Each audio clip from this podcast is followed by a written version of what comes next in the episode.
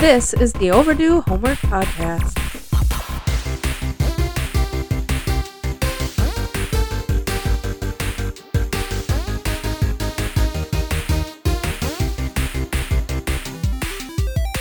Welcome to the Overdue Homework Podcast. I'm here with Trav. I'm Drew. And I'm Trav. And as always, we want to talk about 80s and 90s media, and we're going to continue to do that in this podcast. Uh, how are you today, Trav? I'm pretty good, Drew. How about yourself? I'm doing. I'm doing pretty good. Um, I'm excited to talk about this episode uh, quite a bit. Same here. Um, do have a couple of corrections. Um, Alicia Silverstone was in Clueless before this movie. I said that she came straight from the music videos and into this movie. Just not true.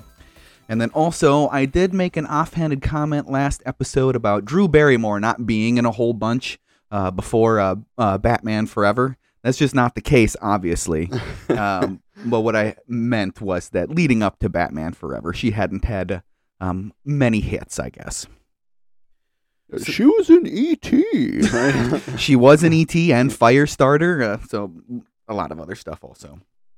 Uh, do you want to give me your overall impressions of Batman and Robin, Trav? Mm, Yikes. So usually I feel like I have good things to say here, but not so much on this one.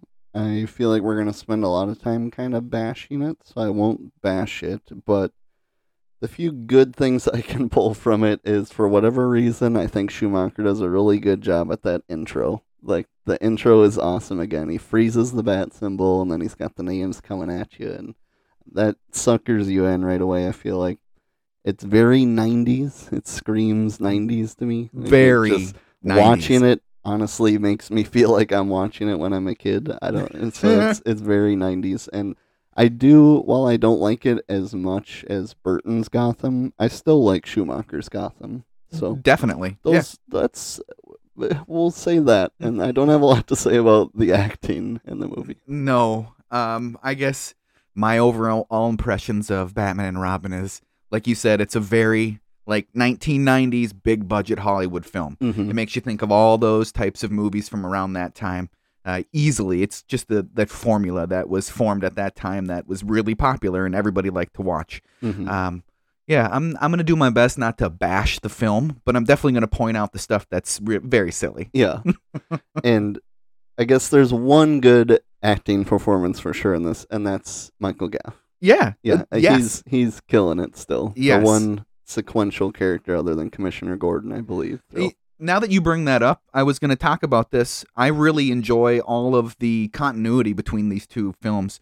How it's the they use the same set pieces. It's Yep. the same uh, Wayne Manor. It's Yeah. a lot of the same uh, side actors that are back in the film again. Um, I like that continuity. It's good to have that like really strong continuity. I guess we uh, grow to crave that now with all the cinematic universes that there are out there. Right, but I, I really appreciated that out of this. a little familiarity. Yeah, absolutely. Um, do you want to hear some quick behind the scenes stuff Let's about this? All right. So, um, at the direction of the studio, Batman and Robin was supposed to be way lighter, a way bigger family affair, and they even came up for a came up with a word for it called toyetic. So just you know, basically to make it so you can market and sell toys. Okay. That's that's what they wanted. So that, they had such was, a big budget, they needed to sell some toys. Exactly. It was the, they wanted Batman and Robin to be a vehicle to sell toys. Um, another cool one was that Goodyear. Uh, they made special tires that when they drove, they left the imprint of the bat symbol. Um, That's that- pretty cool. Yeah, that is really cool. Never uh, publicly available to buy, which I don't see why not because the everybody would buy them. Exactly. Uh, maybe they should bring it, bring them out. Maybe this Yeah. podcast will spurn somebody to It'll, actually produce those save them. Um, Mr. Mr. Freeze's suit consisted of over 500 handmade individual pieces, uh, which is pretty nuts to think about. Like, So take like disassemble and assemble to get him in that. I I didn't see that specifically, but that's pretty nuts. Yeah, That- holy that's, cow. That's some attention to detail. Um, and then that frozen Gotham that you see uh, at the la- the final and the climax of the movie that was nearly life size, and they created frozen mannequins and stuff like that. Like, that's uh, crazy attention to detail, which Yeah. shows the budget of the film again. Exactly. Um, and the biggest one, I guess, uh, Batman and Robin. Uh, ruined the chance for Chris O'Donnell to have his any chance at having his own movie. so that's uh Was it at least rumored that he was going to maybe have one? I think so. Okay, yes. sure. Um, I guess with that stuff out of the way, we can just move on over to the homework assignment. Let's do it. Uh, so yeah, Batman and Robin, right? We'll go scene by scene. scene by scene. So we already spoke about it a little bit, but in the opening credits, it was the same the same great music, the Frozen Bat logo, which was super duper cool, which lets you know that this movie was going to be about Mister Freeze. It's going to be about Freeze. Um, Arnold Schwarzenegger even got first billing in the film. He's the first Yep. the first, name, you on there. see. So uh, Schwarzenegger says that it wasn't uh, a paycheck type of thing. Like he wasn't doing this movie just for a paycheck. But man, uh, he had some crazy demands. It seems like to get first billing over Batman. Yeah, over Batman. What? Man, that's uh, interesting. Uh, this time the names are flying away from us, actually, so it kind of flipped Yep, it, yep. which is cool. You know, it's, it's the same uh, font and same uh, same type of uh, CG work, and then the the combined bat logos, the well, the bat logo and the Robin And the logo, Robin. that was cool. It was pretty it cool. goes like chung when they Yeah. go together, you know. So that's that's cool. And like we talked about that. That's some of the best parts of the Schumacher films, those opening Yep. sequences. He knows how to open a film. Uh, and he definitely knows how to open a film because he went straight for the dress up montage. Straight right? for the dress up montage. I wrote well the first thing I wrote down is double butts. Double got butts. Double butts. We got butt crotch, butt crotch. Just so you guys see. Oh man, that was a little much. It, it was a little much, and it's not the only one of the movie either. Nope, there's another one coming later we'll talk about. And I this is what I wrote in my notes.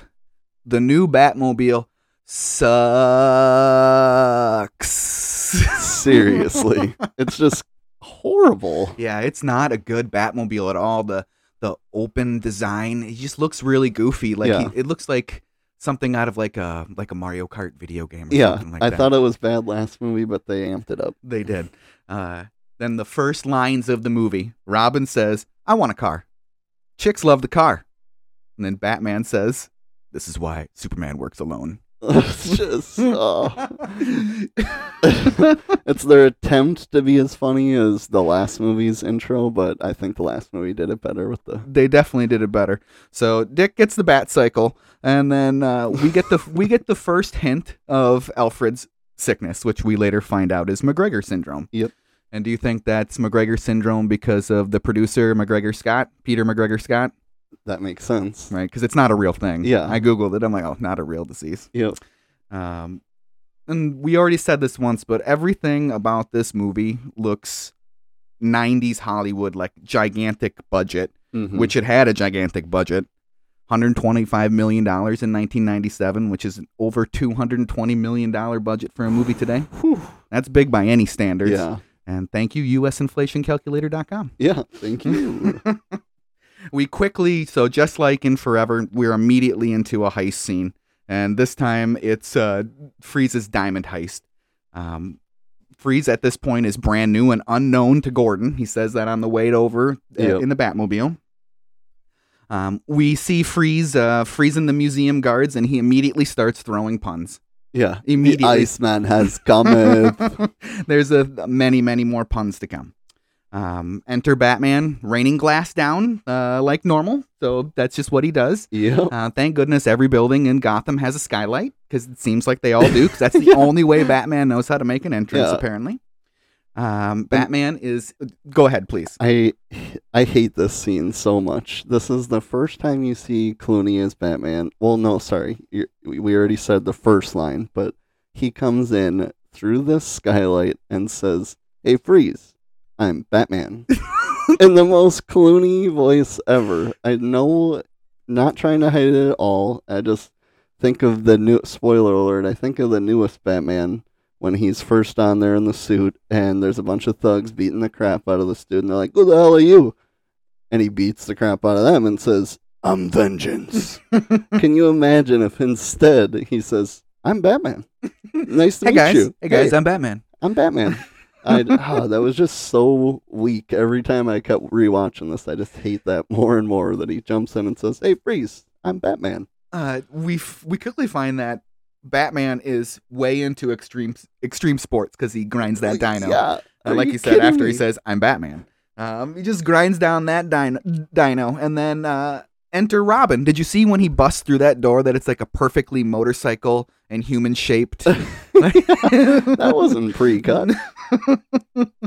and then Batman and Robin get to fight the hockey team henchmen, which I have a lot of problems with the scene because so many problems. uh, everyone has rollerblades on, but it's made to sound as if they're wearing ice skates. yeah, And it's so obvious that they're wearing rollerblades. Like, why not just have them wearing rollerblades? and yeah. just Why skip does it the have ice. to be ice skates? Just skip the ice skates thing. I mean, it even goes as far as Batman and Robin both have blades coming out of the bottom of their shoes at one, at the bottom of their boots. Like, so it's it's supposed to be ice skates. Like, and why would they have those in their boots ready? Like they, what? that's thinking ahead, I guess. Thinking ahead. Yeah. um, it was just super distracting. That whole Super. thing. and overall like the this will be a recurring theme i'm sure the, the fights in this movie just aren't that good No, they're not that good. They're I not thought that good last movie was really good. It Mhm. had been amped up from the first two, and now we regressed back down. big time it looks super staged it looks super choreographed it looks super i, hate, don't know I hate that we have to pretend they're just super good at skating, even if we're gonna push fa- push past the fact that they have skates in their boots. They're somehow good at skating Yep. and using the hockey stick. He's he's really flinging good. that diamond around, He's and then he does really this crazy 180 flip. Oh, it's just too much. I wrote beyond unrealistic in the beginning. I couldn't. Ha- I couldn't handle it. I know it's a superhero movie, and you're supposed to take it for what it is, but yikes! uh batman and robin they do get the diamond back for some reason i started writing crystals they never say crystal in the movie correct they only say diamond I right think they just say diamond. Yeah, I don't know why where I got crystal from, but uh, they get the diamond back, and Mister or Freeze. I'm just gonna say Freeze because they Freeze. say Freeze in the movie, and Yeah. Mister Freeze just seems kind of odd to me because you'd think the more like I know that's how it is in the comic book. You'd think Doctor Freeze would be like the villain, and Mister Freeze would be the non-villain. Yeah. But I digress. Um, Freeze ex- escapes by claiming that an ice age killed the dinosaurs, which is just patently false. Yeah. Yep. It was a meteor. Obviously, everybody knows that. Uh, but he freezes the dinosaur none e- either way, and it crumbles. Um, and it lets Freeze reclaim the diamond. Um, but it's time for that rocket to blast off. Like, just scene after scene. why does he have a rocket there at all? Like, the literally to set Batman up. I, his plan on the rocket is to kill Batman by freezing him, and then the rocket will run out of fuel and then crash back into Gotham and explode and kill a bunch of people. Like yeah. that's his plan. It seems like he's flying by the seat of his pants there. Like he's like, "Oh, thank God I brought the rocket." oh man. Either way, Freeze escapes, and I failed to mention that Dick Grayson is on the side of this uh, rocket with Yep. magnetic Maggie- robin wing Yep. things. yep. He's holding on. He gets in there through the hole that the freeze makes, and they escape after planting bombs uh, on the rocket to explode it so it doesn't kill people in Gotham Yep. by uh, sky surfing down on the doors. Um, And are are those magnetized to their boots? Are we supposed to believe, or I? I guess. Uh, It's so it, it was 1997, and like the X Games were really, really huge. And do you remember like sky surfing in the X Games? Where they I don't. I yeah, they'd watched have like a X games, they'd but- have like a snowboard on their foot on their feet, and they'd be doing like twirls and stuff Yeah, yeah. while they were skydiving. So this was kind of capitalizing on that. I would guess that's the only reason why I think. I mean, it does for the time. The CG looks a lot better in this movie than Yeah. it did in the last movie, so it looks okay. yeah. And I was thinking on like the third watch through that if we saw this in a modern Marvel movie, it may not be so out of place. Yeah, definitely. But it is out of place in this movie because it goes from them like running around on the ground with weird wire work. I didn't even mention that. The wire work in this Yeah. movie is just weird. Uh, to sky surfing out of a rocket. Like it's just such Yeah. a huge juxtaposition. Like it just accelerates so much. I don't know. It just seemed kind of odd. yeah, they're never that high unless he's in the Batwing or something. But Right. they're both prepared to. Yep, just hop on, surf out of here, dude. Yep, they're ready to go. Um, Cowabunga, he says. he he does. Uh, they end up getting the diamond back from Freeze midair. Midair. Uh, they all end up landing safely. Freeze uses the recoil of his ice gun to slow himself down.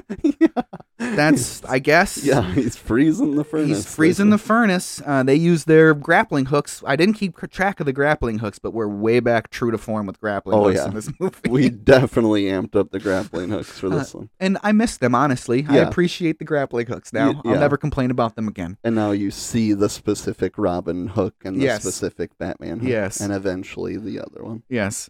Um, and because Robin is foolhardy, you know, he just goes flying through that door, and obviously Freeze just shoots him with the freeze gun and freezes him immediately. um, but this is where that 11 minute deadline is introduced. So we find out you got 11 minutes before you die, I guess, after you get frozen. Yep. Uh, Freeze escapes. Um, Batman gets a little sauna going for uh, Robin, thaws him out, and says, Did we get him? No, we did not get him. So after the first 15 minutes of the film, we know we're in store for something completely, completely different from the other three films. Um, even from uh, Batman Forever, it's way different. It's very silly. Mhm. Lots of wire work that looks very off to me, and it does throughout the whole movie. Um, I thought of this movie as being short on substance and long on production. Definitely. Like they decided to throw money at the movie instead of developing a script. Right. There's not much going on. No, For th- either villain's ultimate plan is like so simple. It is.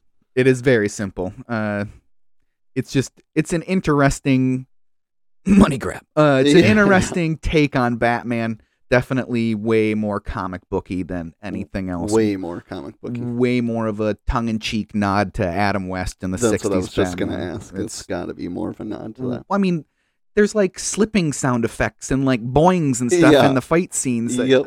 It's just very weird. Whoop whoop whoop whoop whoop. Okay, this is a Batman movie. so then we find ourselves in the jungle, and Isley's doing work. Pamela Isley is doing work to combine animals and plants, so that plants can defend themselves against humans, presumably, right? Yep. Uh, you see that poor snake strapped up to. I mean, obviously it's a fake snake, but man, that does not. That was like, oh, poor snakey. Yeah.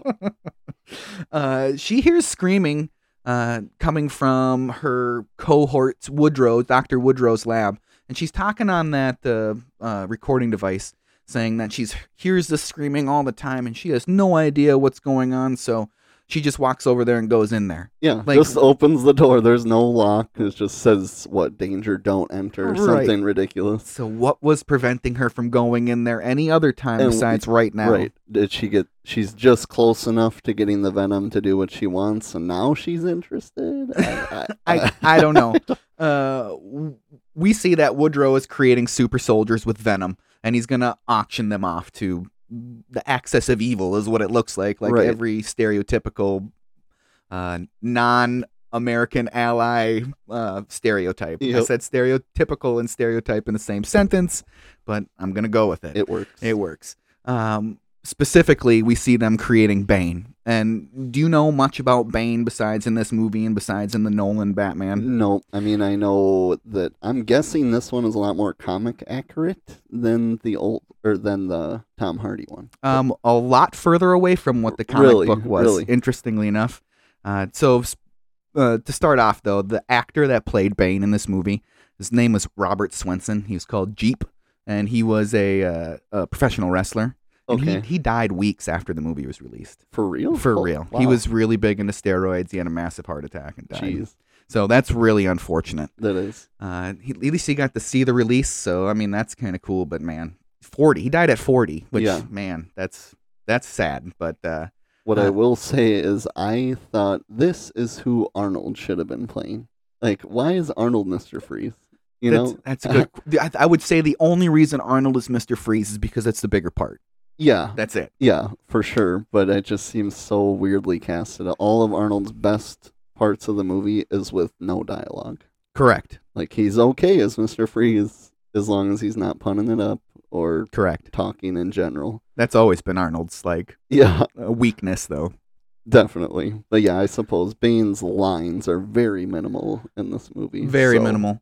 So in the comic book, Bane is a super genius, and he is amped up by this venom still. So he's super genius, super strong, and he is famous in the uh, Batman lore for breaking Batman's back in Right. 1993's comic series, something Night, something or other.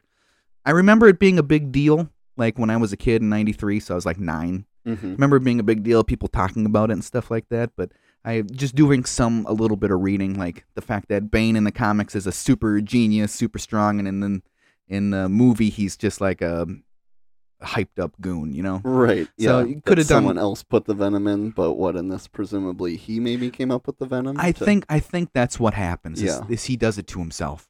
But either way, Venom eh, or Venom, excuse me, Bane is a different character, a very useful character for uh, Poison Ivy in this Yeah. movie. I mean, she wouldn't be able to accomplish anything without Bane.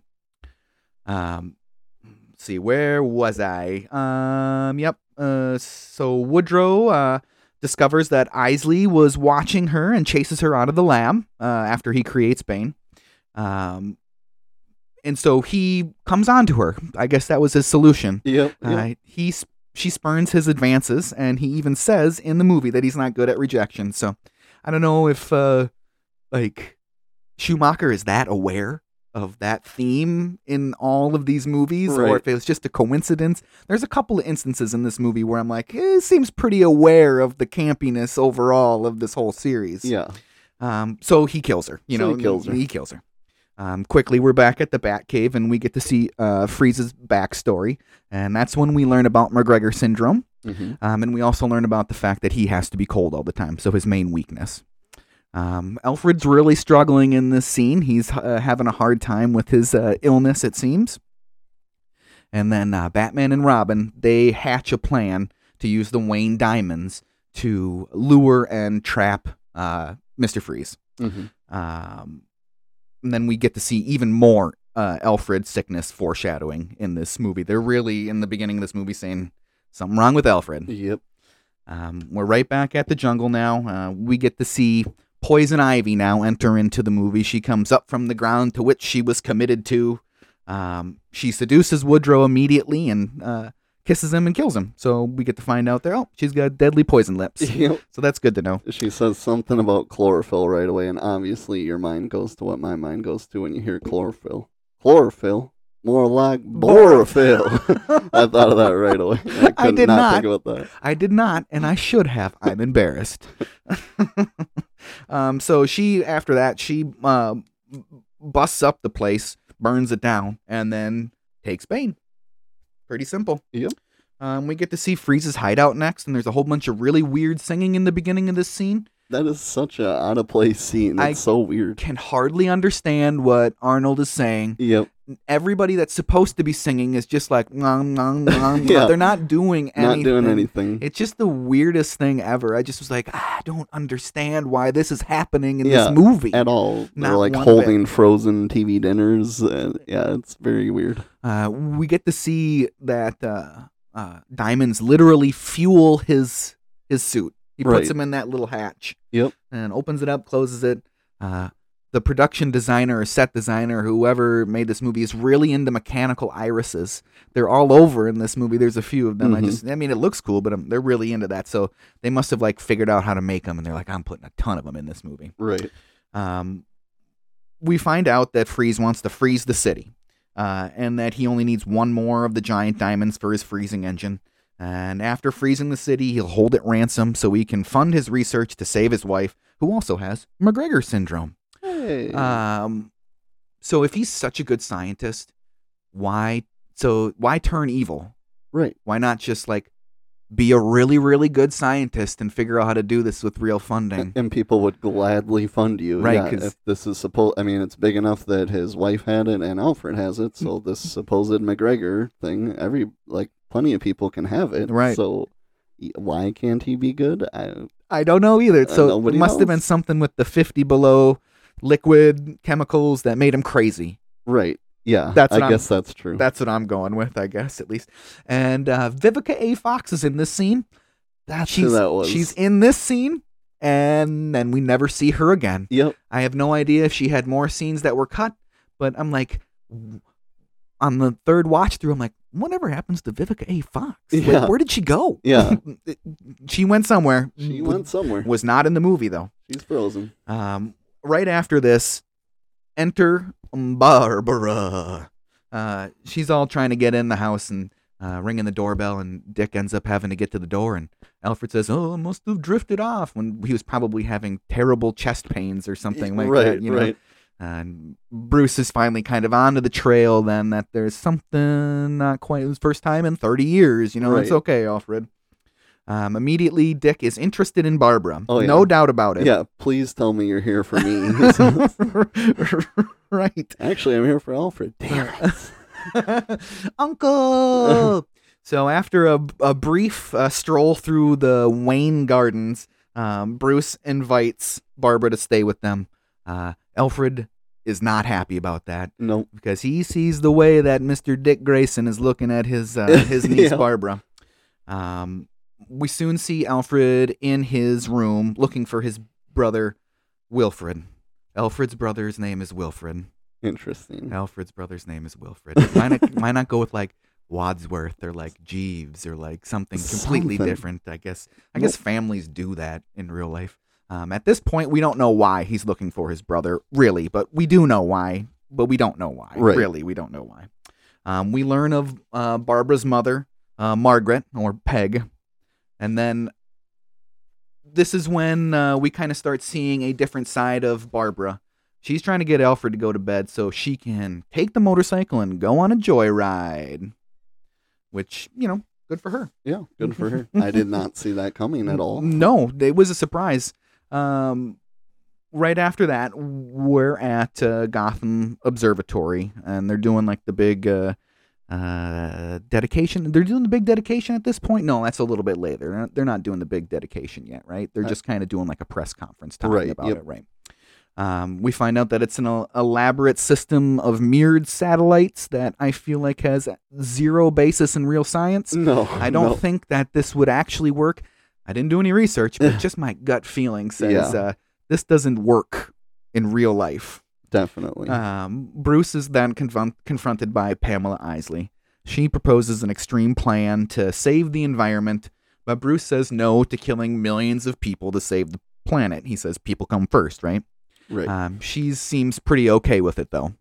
Uh, so I guess to convince her, he invites Pamela to meet Batman and Robin at the Gotham Botanical Gardens for a lady auction uh, slash charity slash trap for Mister Freeze.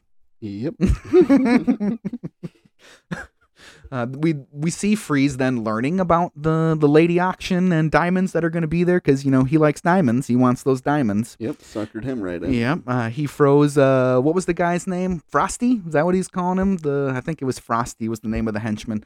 Poor Frosty gets abused a couple of times in this movie. It's Yeah. always the same henchman. Um, he freezes him because he doesn't like being interrupted during the movie. Um, we get to see uh, the newspaper gimmick again in this movie because that's how he learns about uh, the the charity lady auction. so we then get to go to the botanical gardens where they're going to have the lady auction. Uh, it, immediately entering into the scene, I felt like the jungle motif and the way things were going is kind of questionable to have in a movie. Yeah. It seems of its time and inappropriate for today's media. Yeah. Definitely inappropriate. And that's just my take on it, so take that for what you want. Um, after everybody's kind of milling about doing their thing, um, we get to see Poison Ivy uh, come into the scene with a weird uh, ape costume striptease. yeah. It's one of the most awkward, funny things I've seen in a movie a long time. Like um, on my first uh, watch through of this, I hadn't seen it in a number of years, and when the when it's the scene starts happening, I start remembering. I'm like, I remember always thinking this is really weird, and then she takes off the gloves, and I'm like, oh, it's Poison Ivy. Yeah. This is very weird. Very weird. Thought it'd be some weird, crazy henchman, but no. nope, it was it was Poison Ivy. Uh, she uses her pheromones to uh, hypnotize everyone, and then she puts herself into the auction after coming on to Batman and Robin. Uh, she wasn't subtle subtle about it either. Uh, I've got some wild oats to sow. Yeah. Um, come join me. My garden needs tending. Yikes. so Batman and Robin they get into a, a bidding war, and it gets all the way up to seven million dollars. And uh, Batman says, uh, he whips out his card and he goes, "Never leave the cave without it." And it says the the Batman Black Goth card. So Okay. I guess that's one of those other instances where they he might be Schumacher might be poking fun at the uh, Batman 1989 where they're making where they do the uh, American Oh, yeah. Express commercials. Yeah, another instance of maybe a nod or him poking fun at Burton. Yeah, who knows? I mean, I like that. Yeah. Um, so Mr. Freeze is then on the scene. Uh, Batman and Robin fight his goons again. Uh, again, the fight scene is very subpar. It looks very choreographed. The wire Mhm. work is weird. Mhm. Uh, Dick Grayson as Robin comes flying across the room. You know, he does that weird like twist landing. It's just it Yeah. was very odd. I was like, that just looked awkward and weird. I'm Yeah. surprised you even went with that uh, with that take. Um, Freeze is not affected by Poison Ivy's pheromones, and he ends up being able to steal the Wayne diamonds uh, from her. Um, and Freeze escapes again. So doesn't work on cold blooded. doesn't work on cold blooded. That's right. Um, we get another chase scene, or the first first real chase scene, I guess, of the movie. Um, it's super over the top. They're driving down that gigantic statue's arm, and uh, Bruce doesn't want uh, Robin to go jumping off the arm with his motorcycle. So he and- disarms the engine, right? Disarms the engine, and he almost slides off the end, not to his certain death, because I'm sure he's got a couple of grappling hooks on him, but, but still. just let him make the jump, I guess. yeah. Uh, Batman goes flying over and freeze uh, freezes the Batmobile. I gotta ask, why does Batman eject at this point? Because the Batmobile lands right next to Freeze. yeah. He couldn't. He could have just easily just wrote it out, I guess. But he ejects. He goes flying into the the Freeze mobile or whatever you want to call it, and uh, captures Mister Freeze. Uh, so we had that over the top uh, car chase. We're back at the Batcave now, and uh, Batman and Robin are fighting over Ivy because she has put a long lasting spell over them. It seems Yeah. it's obviously throughout the movie, Dick up into a point, uh, Dick Grayson is really like under her powers, and I can never quite tell like what Bruce's angle is. It like is he actually into her? Is he understand what's going on? right. Is it a little bit of both? Yeah. Like it just the way Clooney plays it is weird. It's very ambiguous to which way he's actually. I mean, that maybe that's what he was going for, but it I was guess, just odd yeah, ambiguous I to me agree. um, they're fighting over her, and then we get to see Alfred making his CD to let his uh, brother know about all the Wayne slash Batman secrets. Um, and we see uh, Barbara gets busted by Dick for taking a motorcycle uh, while she's returning it. Uh, and Dick's suspicion is definitely up now. He's Oh, like, yeah. "What is going on here? Like, why are you bringing this? This is very weird. There's a Her- lot more to you than yeah. I know about." Her face is dirty. Like clearly, she wasn't just strolling Mhm. around the block with that Mhm. thing. Um, now that uh, Freeze has been captured, where we get to visit Arkham Asylum, and uh, this is where Jesse Ventura um, makes his appearance, which is you know a year before his gubernatorial bid in Minnesota, which is interesting to think about that he went from being in Batman and Robin to the governor of a state in the United States of America Yeah. within a year.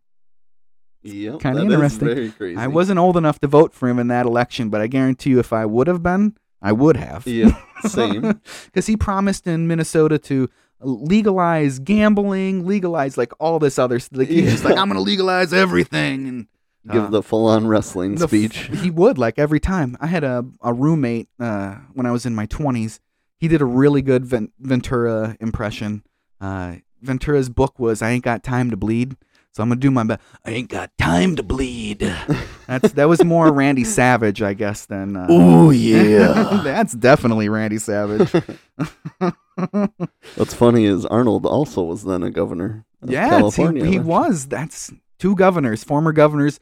Uh, one former pro wrestler, one former Mr. Universe. Yep. That's just so interesting. The world is an interesting place, to say the least. Um, we find out in his cell that he's got to stay in the cold beam because if he doesn't, he's gonna suffocate. I guess because that's what it seemed like he was doing. It reminded me a lot, uh, a lot of the. It reminded me a lot of when he's on the surface of Mars in Total Recall. I don't know. Yeah. if like, Yeah, doesn't it- and they just laugh at him like, "Yeah, punk." they do. It's very funny. Uh, we then get to see. I keep saying that. Next, Ivy finds her hideout. um, and former Turkish baths. So I guess that's just like a, a public bath thing. I don't really know what a Turkish bath actually is. Right. I I'm assuming it's like a sauna bath place type of thing that you see on movies and such. Uh, Bane has to evict all the old residents. He does it very easily. We get a little bit of taste of the Dayglow gang in this one. I wonder if it's the same gang. I don't know. Could be, I guess. Pretty similar. Yeah, very similar. Uh, they redecorate, and she uses some of her magic seeds, and bam, you got a hideout. Just like go. just like that. Um, we get to learn about uh, Ivy's plan to break out Freeze, and it's all to meet her own ends. You know, obviously. Um, right after that, we see Bruce at dinner with his longtime girlfriend Julie.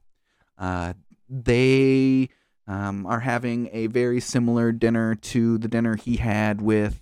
Uh, it wasn't. It was with uh, Nicole Kidman, right? Yep. Yeah, the Mhm. Chase Meridian. Yeah. Not with because they were just on the couch when it was uh, Michelle Pfeiffer's Catwoman, Yeah. um, which I can't remember her name now. Catwoman's name in the movie. Uh, why can't I think of it right now? Hmm, too many Batman movies. Too many Batman movies. Um, so she gives him an ultimatum to marry him. Marry Selina me. Kyle. Selina Kyle. There we go, Thank sorry. you. Uh, ultimatum to marry her, even though she says, "I know you're a, a bachelor. You like to be a bachelor. You have some crazy nights." Yep. Um, so she goes in for a kiss to try to to convince him to marry her, or at least like maybe settle down a little bit. And he calls her Ivy. So real smooth there, Bruce. uh, yeah, she's not gonna like that. no, you'd think that she would have been a little bit more broken up about it, but eh, whatever. Yep. Um, so we get to see Dick in the Bat Cave, and he's investigating uh, who Ivy could possibly be with his magnifying glass over a television screen, which reminded me of the movie Brazil. I don't know if you've ever seen that movie. Uh-uh. It's, a, it's a pretty good. I think that was a 1980 or 1981 movie. Uh, that's a Terry Gilliam uh, movie, so it's got some Monty Python people in it. Which Ooh, nice. we should probably do that movie. It's a weird one for sure. Um, but he finds out that uh, Barbara's going to steal another motorcycle. Um, so he ends up uh, following her, right? Uh, yep. She's going to take that motorcycle to go do some underground motorcycle racing. Uh, we get to see all types of gangs here hanging out, and uh, one gang specifically is no mistake, looks exactly like Alex's Droogs from A Clockwork Orange. Um, have you seen that movie? I know what it is, but I have not seen that. Okay, that's a really, really good one. That was a mid 70s movie, so we won't be doing that one on the podcast, but Yep. I still recommend it highly. Uh, Malcolm McDowell in that movie is crazy good. That movie is not for children. Definitely not. Yeah. not for children. Do they explain at all how um Batgirl, sorry, I forget what her name is in the movie right now, but do they explain how she knows about all these racing this underground racing stuff? No, She just like she's here all of a sudden and then bam, she's doing the racing right. And she came from London, from London. so she should have no ties. I mean, maybe she was doing a similar thing in London and was like, "Hey, you got to give me the hookup in Gotham." Yeah. so I guess- maybe I Mm, that would be it. But you're right; she is very knowledgeable. So maybe the first night she took the motorcycle, she went out specifically looking for this. Well, stuff. but this is only the second time, and she raced. So, because they say, "Are you the girl that won the tunnel run last time?" And Yeah. she's like, "Yep, that was me." that was me. and the guy's like, "Well, I'm gonna try to kill you at the end of this race." yeah. Um, How much money you got? uh, but she enters the the next race, and Coolio's in it. Slide, slide, slippity Coolio, slide. Right. Um, he was one of the rumored villains. Going to be one of the rumored villains in Batman Unchained in the fifth. Really? He was going to be the Scarecrow. oh, so I think he's a money man slash drug dealer in this Yeah. movie because they call him Bank, but they probably should have called him like drug dealer guy. right. Uh, but that probably wouldn't have been PC, I guess. Probably not. Um, the rival racer wants to set up a trap at the end of the race, but uh, we find out that Dick Grayson is there to race too with his uh, giant Robin helmet. So she should have been like, "Hey, Dick, how you doing? What's up, Dick?" Hey, what's up? You following Uh, me?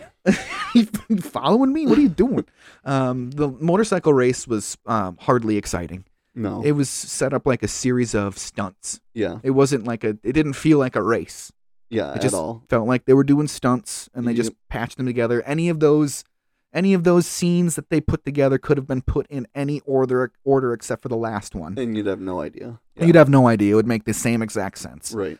Um, there's some goons there at the end uh, that are going to throw some Molotov cocktails, and even though all three of them are in an exact line, uh, only the bad guy is able to stop before the flames. Um, I guess, sure. Uh, and then um, both uh, Dick and Barbara lay their motorcycles down and they slide for about a quarter mile. Uh, they just keep on sliding and sliding and sliding. Slide, slide. there you go. slide. Where was Coolio? Yeah. Um, and then they get saved by Dick's boot.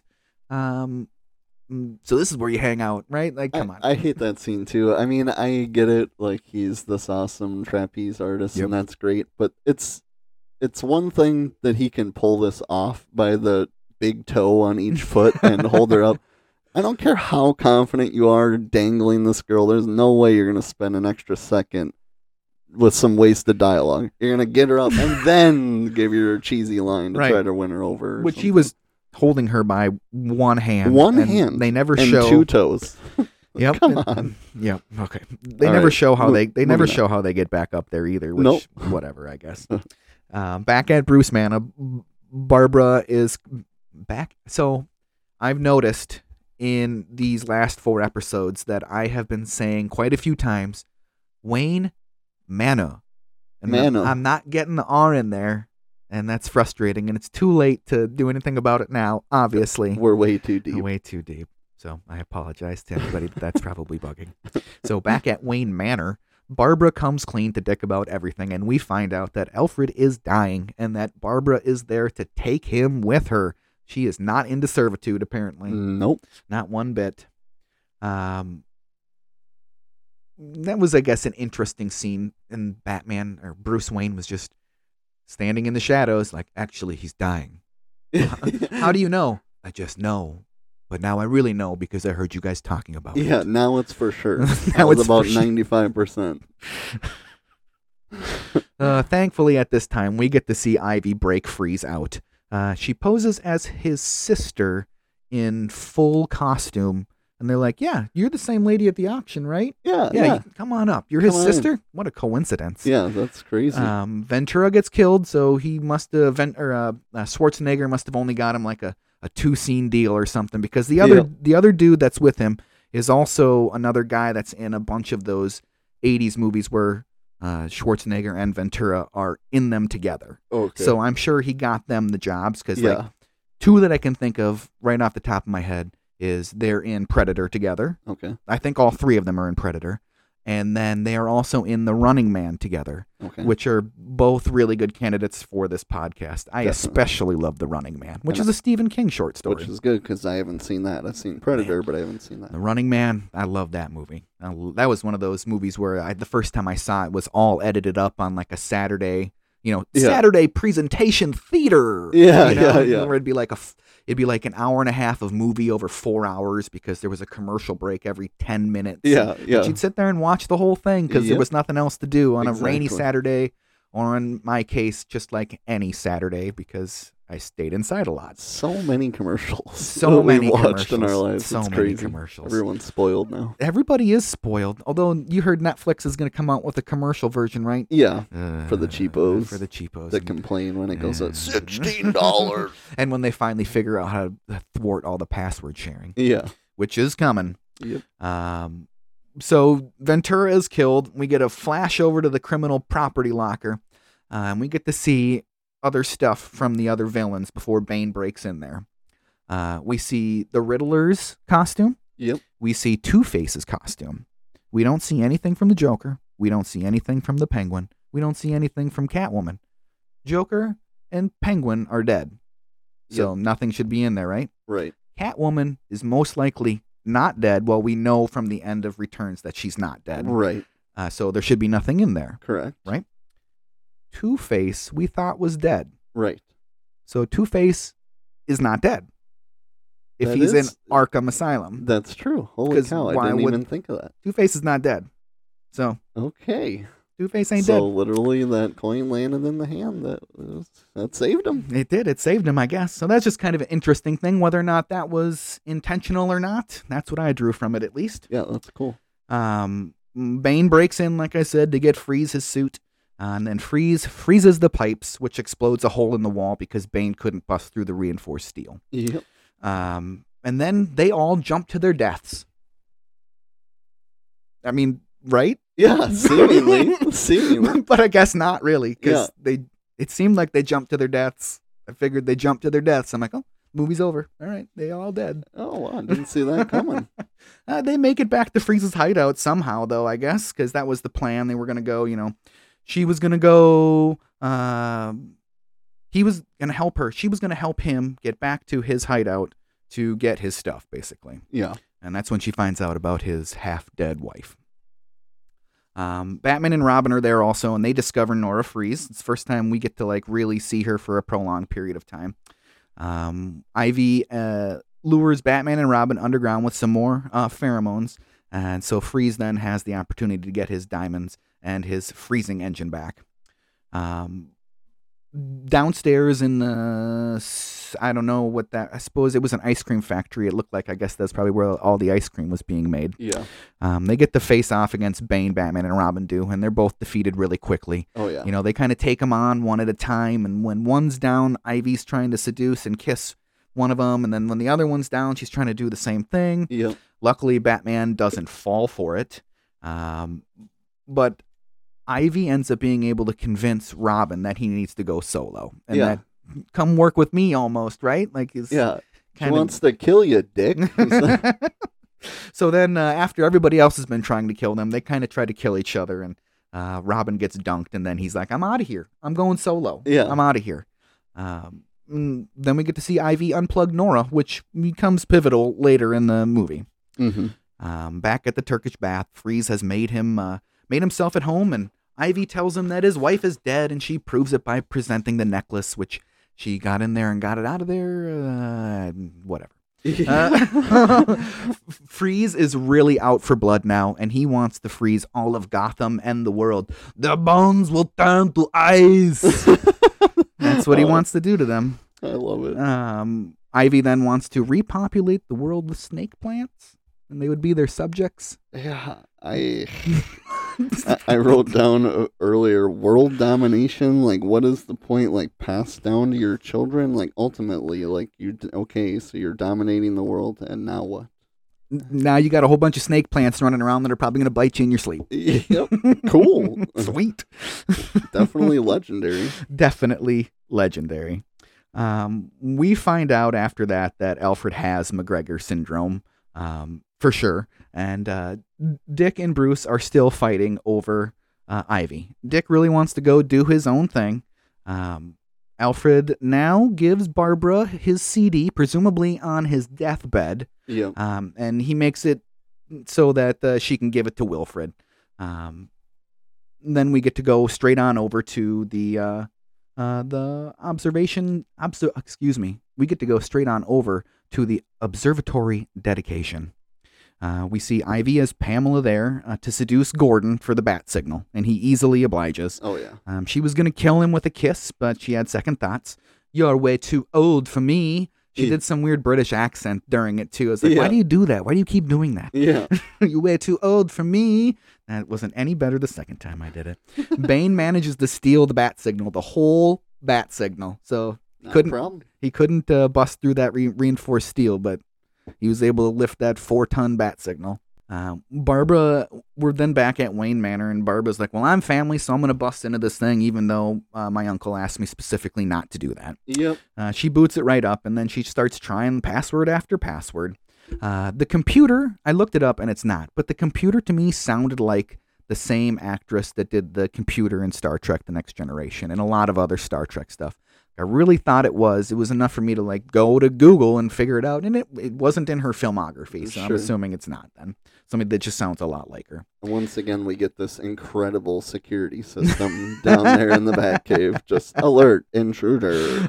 But it just brings everything up for you to access. But- right okay. right that's pretty crazy um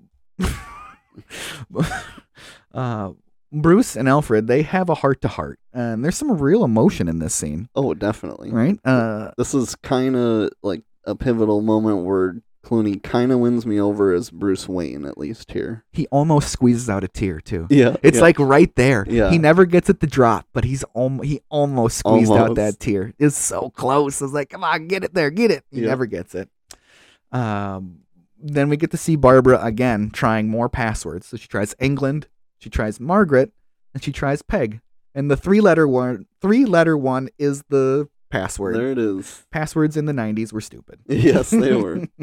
and then the CD reveals all the secrets of Batman and the Batcave and everything to Barbara, which I had no idea that laptop screens projected images onto people's faces. yep. Uh, Me neither.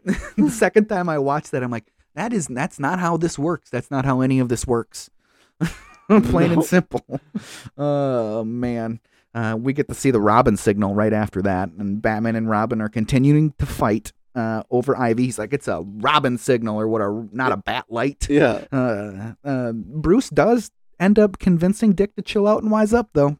Yes, he does. Uh, it's not super apparent that he does, but it's. I mean, he pauses and looks back and like kind of relaxes his shoulders. So he's like, "Oh yeah, you're right. You're right. You're right. You're right. Uh, so Dick agrees. Now we're moving into the final section of the final section of the movie here, which is kind of cool. Um, Freeze then arrives at the uh, observatory and has Bane place a whole bunch of booby traps all over the the observatory, and every time he puts one down, he goes bomb, bomb. Yeah. Every time, every time. Uh, Freeze turns the telescope into a giant freeze gun to freeze all of Gotham. Um, it wouldn't be a Batman movie if someone didn't break into the Batcave, right? Yep. Right, right, right. So Alfred, we see Alfred on the screen, and he's doing his best Max Headroom. So if you guys didn't look up Max Headroom, that was pretty close to like a Max Headroom type of thing that Alfred was doing there. He manages to have made her a bat suit. We get our second suit up montage of the movie, a real staple of the Schumacher films. Yep. Um, and it always has a butt shot. Always Butt? has a butt This shot. one goes butt, boobs, butt again. does. The double butt. Yeah, the double, Double butt. butt. Oh man. Robin reaches the Robin signal, which is just in an alleyway at Ivy's hideout. So I just was like, you'd think there'd be crowds of people like, what is this thing? But Right. whatever.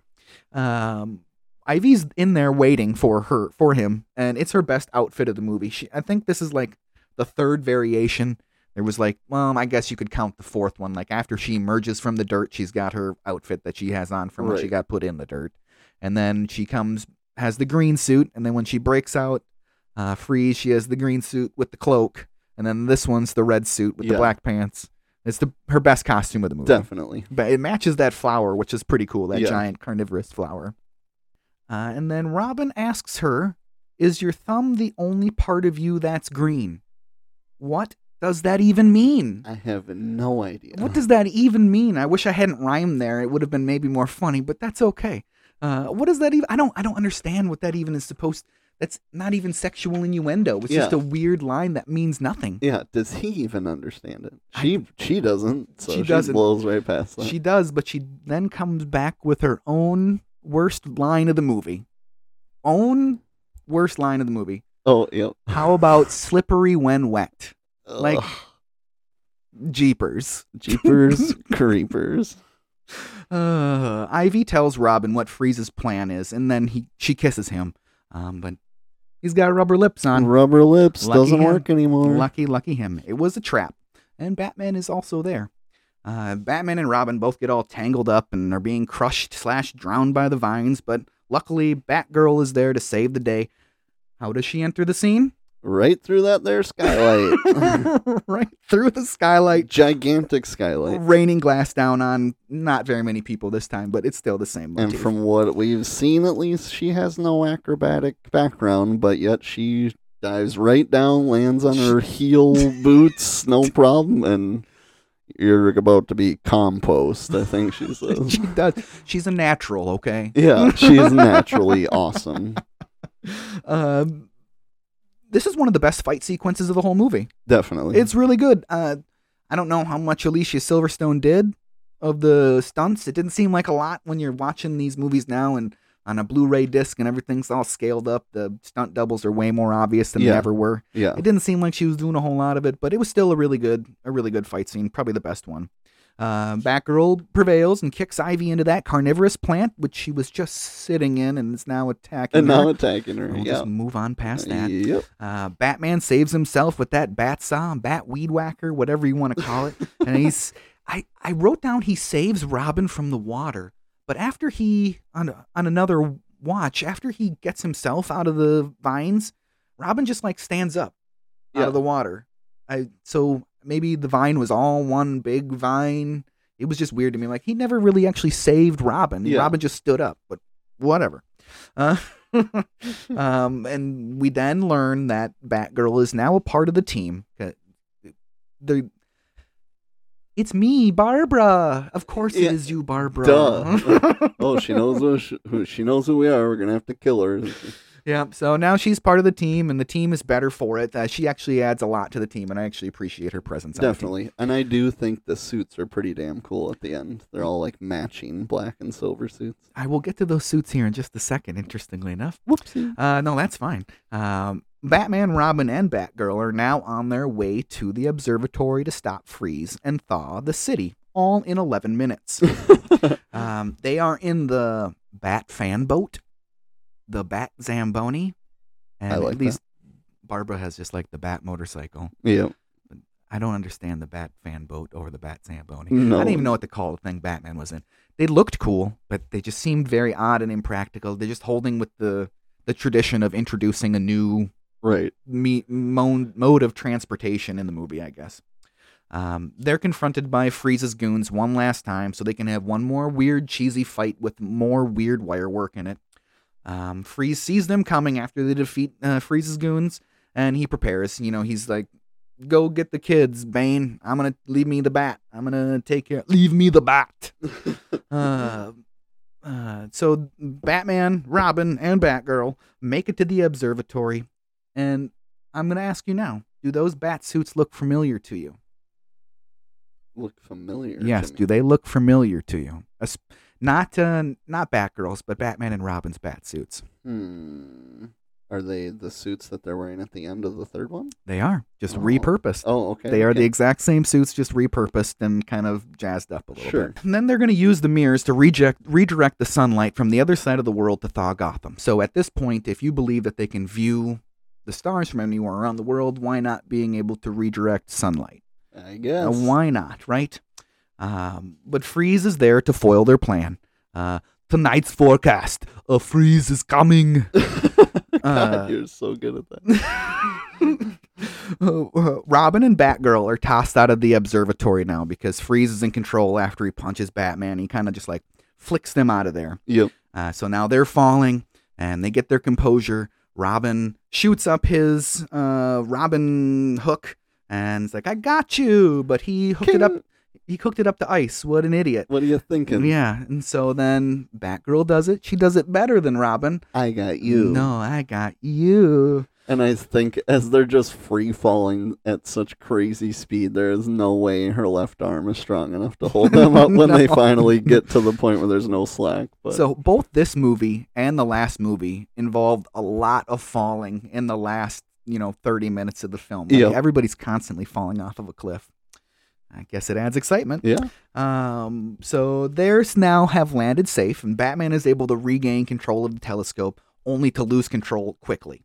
Um, all the while, the scientists now that have been uh, thawed by Batman as soon as we, they got up to the observatory are clinging to the telescope for their lives yeah, and they're there to provide some comic relief, I guess, because they make some like "Go Batman" or "Don't fight dirty" or Yeah. "It's one of those days." like, Yeah. Is living in uh, Gotham that crazy that this stuff happens enough to you in your lifetime where you have to say it's one of those days that Yeah. I'm going to be killed by a supervillain? no rush grabbing us. We're fine. We have plenty of upper body strength. We're always working out as scientists. Seriously. Seriously. Uh, wow, Bat Batgirl and Robin. Uh, oh wait, so now that uh, we see uh, Batgirl and Robin again, and Bane is right behind them, um, they're able to defeat him very easily just by knocking the tube back off, So the, off the back of his head. Um, I guess why not do that an hour ago? Yeah, yeah. Um, Batman gets one of his bat heaters underneath Freeze's armor. Uh, hey, f- hey, Freeze, the heat is on. He delivered that line so weird. It's hey, so Freeze, the heat is on. Yeah. it's so oh man, there's no hidden anything in I his voice. I can just see them like on the shoot that day having to have him deliver that line like 70 times. Yeah. And everybody's just like, oh my God. what Just screw it. That's fine. That's fine. Whatever. That's fine. Um, but Freeze is able to. So Freeze gets knocked off. He destroys the the his freezing engine that he calls it. And so Batman then starts to thaw Gotham because the Mhm. sun at this point is now being shot out of the telescope uh, all over the city. Yep. And uh, Freeze has one more trick underneath his sleeve, and it's going to be to blow up everything and send the uh, telescope out the front of the observatory. Um, so they get through there. Uh, the telescope tumbles out of the observatory with Batman and the two thawed scientists on it, but Batman manages to save the day. Um, he goes flying back up to the observatory, grabs uh, Robin and Batgirl on the way up. They manage to redirect the mirrors manually, um, start thawing all of Gotham, which. Do you think they're maybe setting fires with those giant light beams also? I mean, seemingly Maybe. probably, but And then thankfully, after that, everything basically goes back to normal down in Gotham. So Freeze is going to be going back to Arkham, but Batman reveals to him that Ivy was the one that killed his wife. And his wife isn't dead, actually. Um, Freeze gets the means to try and restore the health of his wife because Batman is using her as a bargaining chip to save Alfred's life, right? Um, Freeze conveniently has the cure for stage one MacGregor syndrome on him in his suit. in his suit, ready to go, just in case, I guess. Um, Bruce administers the treatment to Alfred, so thumbs up. Hopefully, Alfred's going to be okay. Um, Freeze and Ice, or Free, Freeze and Ivy, get to be cellmates, which seems interesting, and he's going to m- make her life a living hell. yeah. Uh, um, so then we get to go right back to Wayne Manor. It's apparently been a few long days, but Alfred is revealed to be healthy again. Yep, good to go. And we get to see Batman, Robin, and Batgirl partners.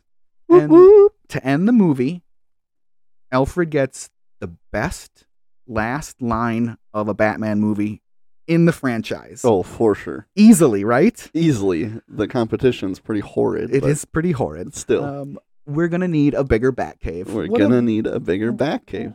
and thus ends the quadrilogy. Yeah. Like, Yay!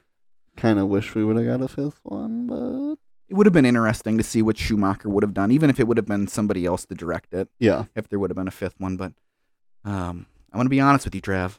I'm glad the quadrilogy's over. Yeah. Yeah. That was a lot of Batman. Um, so now that we've gone through that, has your opinion on the movie changed at all since the beginning of this podcast, or is it pretty much right on with what we felt at the beginning?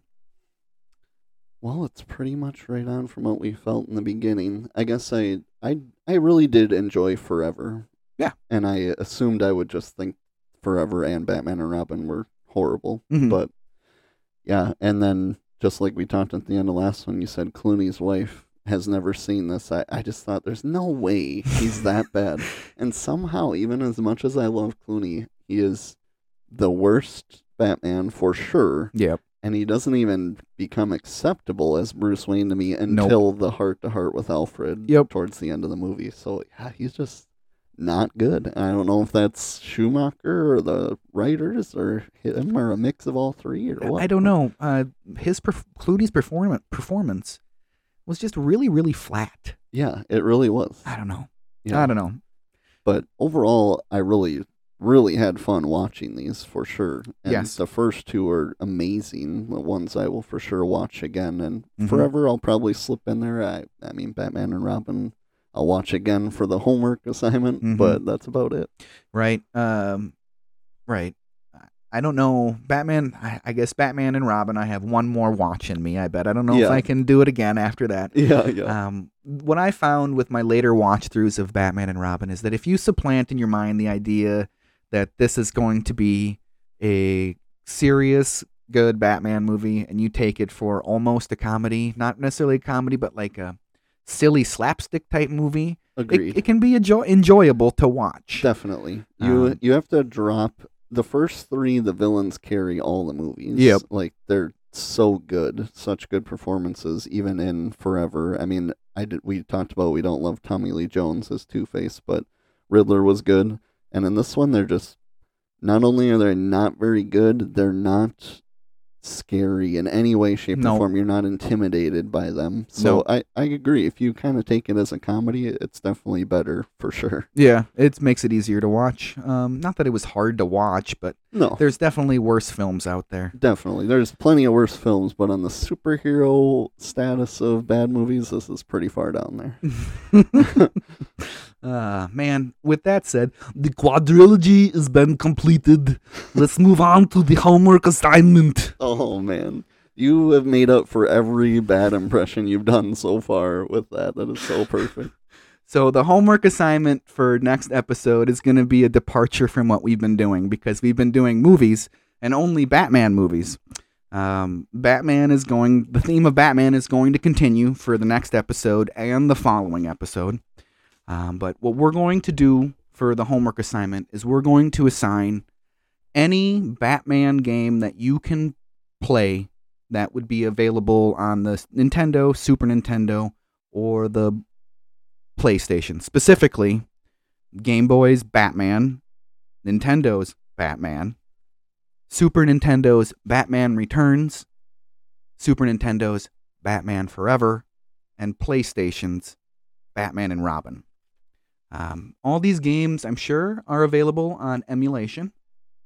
Um, I've planned ahead a little bit and purchased uh, four of the five games that I just talked about. The fifth game is too expensive for me to consider to buy right now. Most of the time, you know, most of the time when you buy a PlayStation game off of eBay, it's really a shot in the dark. Yeah.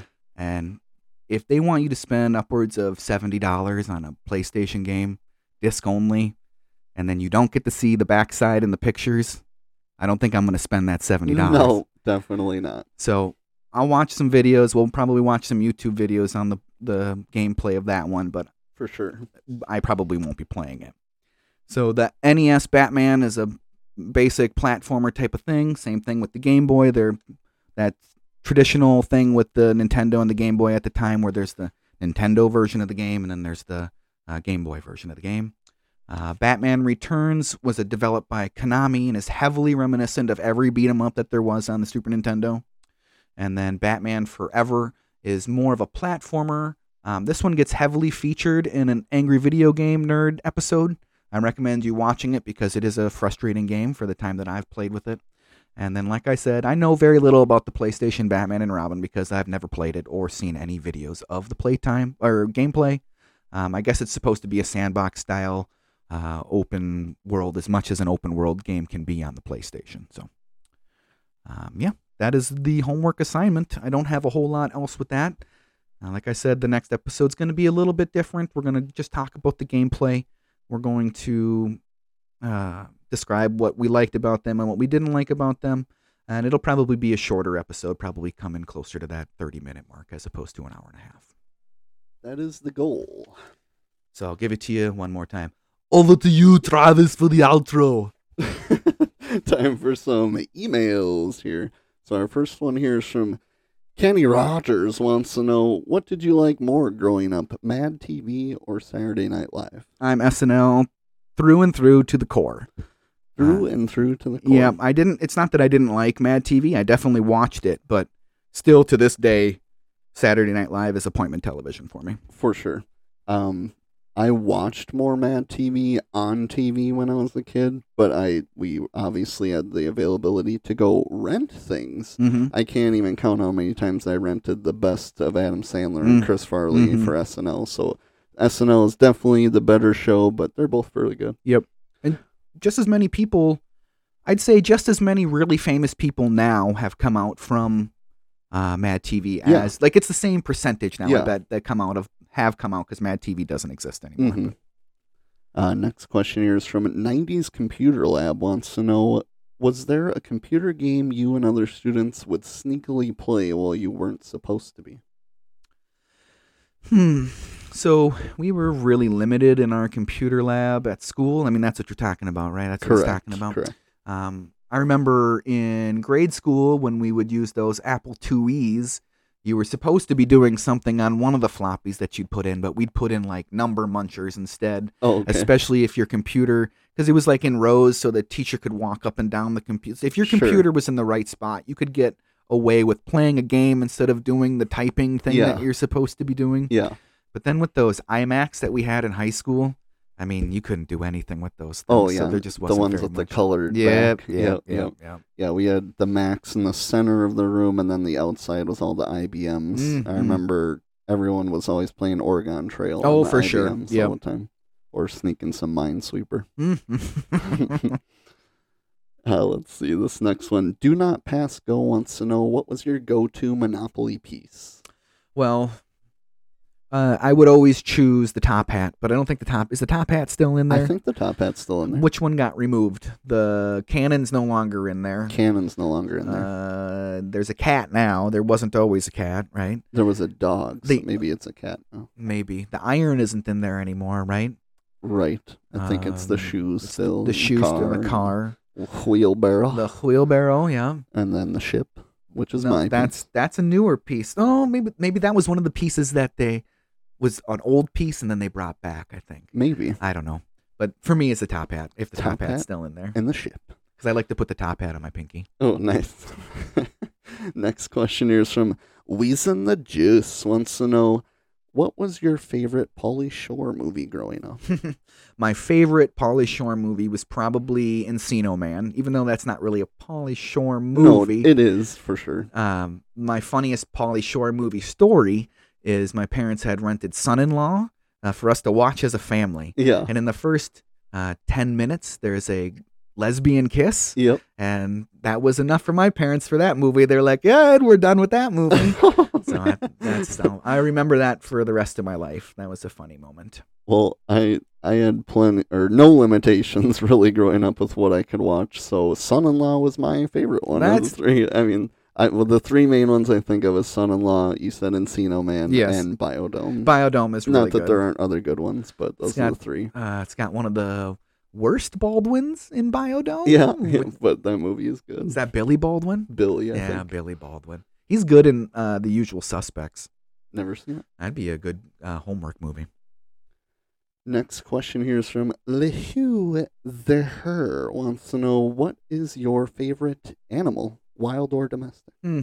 Well, I've always had cats, so probably my favorite domestic animal is probably a cat. Um, uh, and then my I'm gonna say my favorite wild animal. Uh, I'll stick with the cat theme, and I'll say probably a tiger. Nice, I like it. Domesticated, I put dog. I've always had dogs. I don't currently, but growing up I had dogs, so I love dogs. Wild, I put monkeys. Oh, that's always a good call. Chimps, orangutans. Give me that spider monkey from Ace Ventura or Ross's Yep, monkey. Yeah, Yep. I love it. And the last question here is from Mr. Enigma wants to know who is your favorite DC hero? Um, so when I was a kid, my favorite DC hero was the Flash. I had a bunch of Flash uh, action figures. I don't know why Flash was my favorite. Maybe just because those are the toys that got bought for me. Sure. Uh, but Flash then, and then now from the modern DC, uh, modern DC, probably Batman. Um, Damn right, it's Batman. yeah, Batman is. I mean, just like before, where Wolverine is the obvious answer for favorite Yeah. X Men. I think Batman is the obvious and correct answer for favorite DC superhero. For sure. I, I only put the question assuming we'd both say Batman Yeah. because Batman's amazing. Yep. But that wraps up emails this week. So, a reminder next week's homework is going to be a little different, like we said, doing the Batman video game roundup. Some other friendly reminders from every, everyone is please email us at overduehomeworkpodcast at gmail.com. Please send us in some questions. I'm getting burnt out trying to come up with good questions for us, but I'm going to keep trying. For some other updates on the podcast, follow us on Twitter at Overdue Homework and also follow us on Instagram at Overdue Homework Podcast. Thank you everyone for listening. I hope you're having as much fun as we are doing this. And do your homework. Don't forget to tune in to the next exciting episode of the Overdue Homework Podcast.